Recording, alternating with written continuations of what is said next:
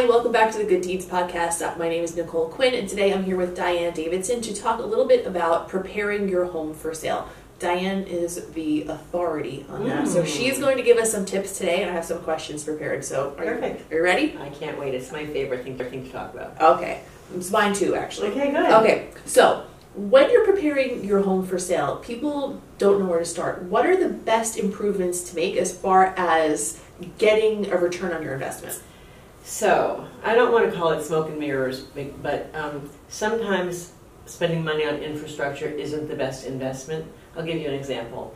You know, it's wonderful if your windows are older to replace the windows and spend $40,000 if you think you're going to stay in your house for decades and decades and decades. But that $40,000 or even less is much better spent on things that people can see. In other um, episodes of the podcast, we've discussed that the first time a buyer sees a home that they buy is online Uh-huh. and things like new windows don't really translate. Okay, right? yeah, that makes sense. But sense. beautifully painted rooms and hardwood floors or whatever those aesthetic improvements are, Mhm. that coupled with the right pricing and good photography is what gets gets that buyer to want to see the home in person. So, um, other than talking about new windows in the description, if unless it's the headline, people they're going to see pictures, they're going to see a price, and they're going to be that that improvement is going to be lost. Okay, so visual things. Exactly. Yep. Right, Improving so- aesthetic. Paint, flooring. Um, yeah, and you know, honestly, Nicole, people, um, if there are lots of things that sort of, sometimes there's deferred maintenance, and we all live in our homes, and we mean to get around to painting, we mean to get around to replacing carpet, we mean to, mean to, and we don't. And so it can be overwhelming for a seller who's coming on the market, who's coming on the market, to think of the 36 things we suggest they do, and some of them little things, right? And so they definitely feel a sense of accomplishment and huge improvement when they invest their time and their resources in 30 of those 35 or 36, whatever I just said, things. The problem is what a buyer sees is those five or six things that should be done. Or it just isn't 100%. We have had a listing recently that was a beautiful older home and it had pink carpet Mm-hmm. and uh, coordinating walls. Ooh, And we had a That sounds like a lot. discussion. it's a lot, consistent.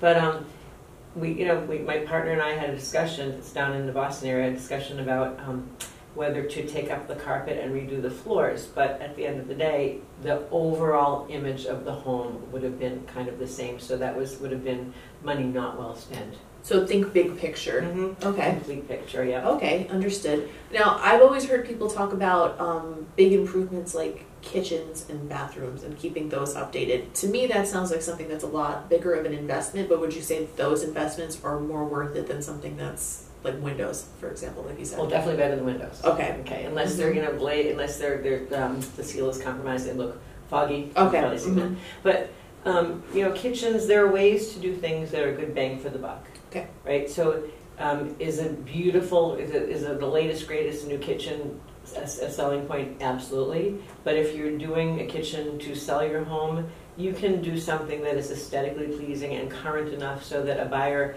looks at it and thinks that they can certainly live with it for a while. Right. Okay, yeah. And so, you know, for instance, white cabinetry hmm is never out of style No. by the way. So painting cabinets can be a really great bang for your buck. Okay. Um, backsplashes. There are things you can do for a backsplash, which is the wall behind you know, the wall Right. into the cabinets. Um, subway tile can be very um, uh, cost effective. Yeah. You don't have to spend uh, $14 a foot with high gloss from England. It can be, for instance, some of our local large box, big box stores, hmm um, home stores, sell American products for you know for $1.32 a foot. Okay. So there are, or beadboard backsplashes, or shiplap. So there are things that you can do um, that really achieve a certain look. Okay. Um, and it- again, it's not smoke and mirrors. It's just being current.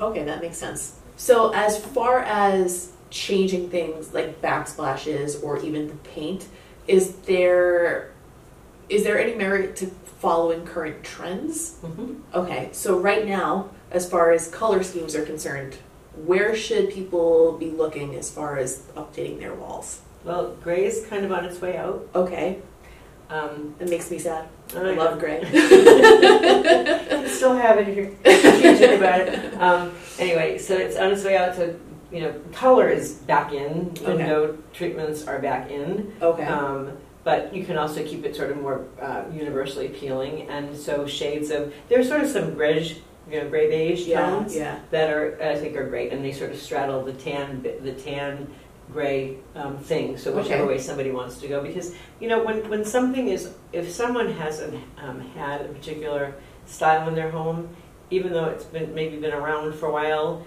and maybe on its way out. Um, it, it still feels fresh and new to that person, if that makes sense. No, so it someone does, who's been yeah. dying to paint their walls gray m- might really feel like they should in preparation for selling, but to have sort of more universal appeal, they, it might, they might want to sort of straddle what, what's been around for a while with what's coming in.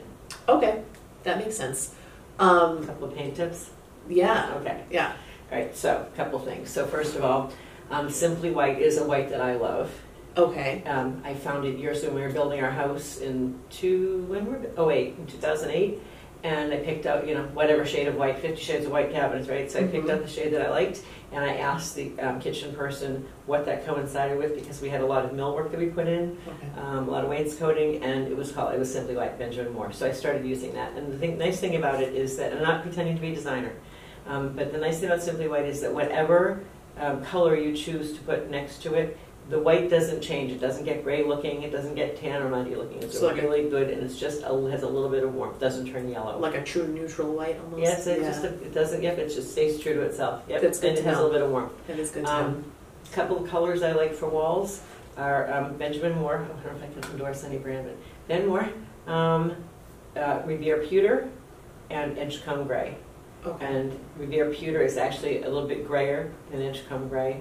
Um, Gray Owl is another one. So all of those kind of, you know, when you look at them on the wall, you're not quite sure if they're in the beige family or in the gray family. And so I Mhm. think those are good colors um, for someone who's selling their home. And they really receive, you know, artwork and furniture and, and accessories pretty Right. well. Gives you a lot of options. Mhm. So, to touch back on what you said about things being universally appealing, when you are preparing your home, should you be conscious that it's not going to turn off certain people? Maybe like more minimalist, would you say? Um, so I think accessories are important. I think it's I think it's nice to um, I mean, for a house to feel like a home. Okay. Um, so I don't know if you're getting into sort of the whole staging thing or Well, we were going to get into that next, Okay, so I was sort of trying to bridge the gap. Yeah. okay. So not necessarily minimalist, depending Okay. on the style of the home. That's not how a lot of people a lot of people don't live that way. Right. So I think that you can strike a nice compromise, and I think it's okay to have personal things around because people live with, per- you know, there's a lot of, not to refute, refute HGTV, um, but, you know, a lot of, there are a lot of people who prepare properties who believe that there should be nothing personal, no photos, and, you know, people don't really live that way, or they say things like, you know, if you have your photos, other people can't imagine living in the home. Well, they might not have the same couch or the same table or the same draperies, and they can imagine living in the home. Very So true. I think it just needs to have a good vibe. Okay. I like that. Yeah, from, from the outside in, by the way. Um, I think a lot of people pay attention to the, um, the inside of the home, Mm, and the first impression is the outside, that's true. right? So they may see it on the internet, but when they drive up or walk up, if there are conditions that don't look great, that aren't appealing, and that might give them reason to doubt, um, I, we have an expression, people judge what they can't see by what they can see. So the condition of the outside is really, really important. Very interesting. That's a good And point. people, you know, walk up the, whether it's someone who's a, a stager, a preparation, you know, a property preparation specialist, or an agent, they walk up the walkway and they're not necessarily doing sort of the outside audit, if you will. So we've had people paint their front doors, paint their shutters, put up new shutters, Mm. certainly fix things like, you know, if there's rot around, because nobody, first of all, it's not doing the home any favor to deteriorate further, but um, it's, it's abs- it's an investment. It's an investment in maintaining your home and investment in selling your home. Okay. We've got the house staged. All of the paints are updated. Everything looks good. Do you pay a professional photographer every time? Always. Always. always. There's no such thing as temporary photos that we replace with professional photos. We always we always have professional photography, um, and we do things. We use some digital enhancement. I'm kind of a stickler for things like um, the, those tags that are on lamp cords and things that you know. Sometimes we miss something, or the Mhm. photographer does, so we will digitally um, take care of things that were a little bit awry. If there was Okay. something, if there was a box under the bed and we didn't catch it, um, you know, it really is. It's, it's your it's your only chance to make a first impression, and we take that very seriously. What do you think about digital staging? I think it's absolutely fine. Okay. Um, I think that you know, as long as it's disclosed, Okay. um, you know, it's not really much different than um, taking it, taking a property that has furniture in it when you first list it, Mhm. and then the sellers move out and take the furniture, and buyers come to an empty room. Okay, yeah, that's true. That is true. So Okay. people need, you know, it's interesting because, um, I mean, I have, I feel very strongly and have for a long time about pre- preparing property, staging it. I hate that word, but um, furnishing. What do you think is a better word? Furnishing, that's preparing, Okay. right? Yeah. Because staging sounds so It sounds fake, right? Yeah. Um, and I and the style of staging I prefer, that word again, but the style of preparation I prefer is um, something that looks like a home. Like if nobody's living there, you don't know it until you open the refrigerator and it's empty. You know, th- it's interesting that you say that because when you said staging versus preparing, I've seen both and I feel like there's a big difference. Like sometimes you walk in and it feels so Mhm. unnatural and fake. On the topic of photos and preparing the outside of the home, do you retake photos depending on the season? Say the house is sitting on the market for six months. Do we start in the spring and then take fall photos? How do you approach that? Absolutely. So, first of all, one of the things that we offer is um, photography in advance that we archive, right? So, if it's lush and green and beautiful um, in June or in July, we'll take exterior photos so Okay. that whenever the seller comes, whenever a house comes on the market, we have that to share. Mm. Um, and uh, if it's you know if it's December or January, we look for the snow and have the winter wonderland and wait the blanket of snow on the front lawn. But it's very very important for lead photos to be in the season. There was a listing recently that in June, well there were two. One one finally sold in June with snow still on the front lawn. Um, in the lead picture in the multiple listing, which is what populates all of the you know, websites that people Right. like to use. And then there's another one with snow on the ground and through August or September when the listing finally Mm. was over. So yeah, it's not that's not a good first impression. Yeah, I've heard people say that you should always always use summer photos, but I guess it just makes it look like it's been sitting on the market for a long time. It can. Yeah. I think there are two schools of thought there Yeah. because they're pretty and they're green and everybody. I think um, you know, and there there isn't always timing doesn't always work out to take the winter wonderland photos. So right. you know, there that's why we really try to get every season that we can. If a home, if we know a home is coming on the market sometime in the next year or two, Right. we'll do exterior photos for every season. That makes a lot of sense. them. Yeah. So to get back to property preparation for a moment, a lot of people I've I've heard people say you shouldn't change a carpet because what if the people that come in don't like that carpet? If you change the paint, they may not like that paint. What are your thoughts on that? So first of all, I think it comes with a basic understanding that every house is not going to appeal to every person. Right. So the idea here is to to make it as um, attractive to as many as you possibly can. Okay. Generally speaking, when we suggest somebody replace the carpet, it's because it's dirty or worn out or something. So the buyer coming in might not have picked the exact same thing you picked to replace it with, but here's what they definitely wouldn't pick: dirty, worn out carpet.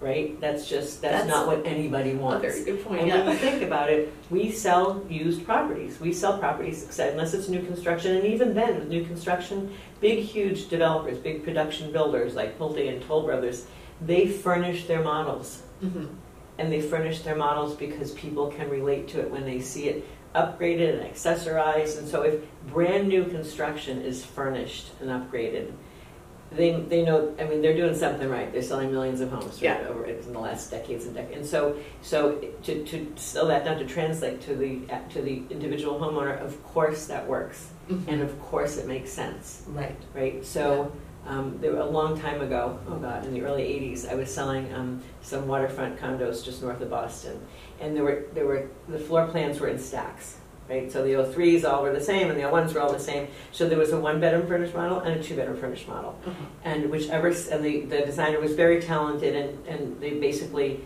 um, had furniture that would, if it, once we sold out a stack of two bedrooms, we could move it to another two-bedroom floor plan hmm we would always sell out whichever stack was furnished, Oh wow. the French model was. And I can remember saying to people, I know you can see through this, I know you're not buying it, but they were. They, they, most people can't. I mean, the more you can, the less imagination that somebody has to exercise, the better off a seller is going to be. Okay. Um, you know, the, there's a Wall Street Journal article I love that talks about talks about the, the exterior of your home, but I think it translates. You know, it, it applies to inside, inside too, which is on average, homes sell for seven percent more when they're properly prepared. Wow. So let's say you have a five hundred thousand dollar home, Mhm. that's thirty five thousand dollars. Usually that investment's going to be somewhere around two or three or four or five thousand dollars.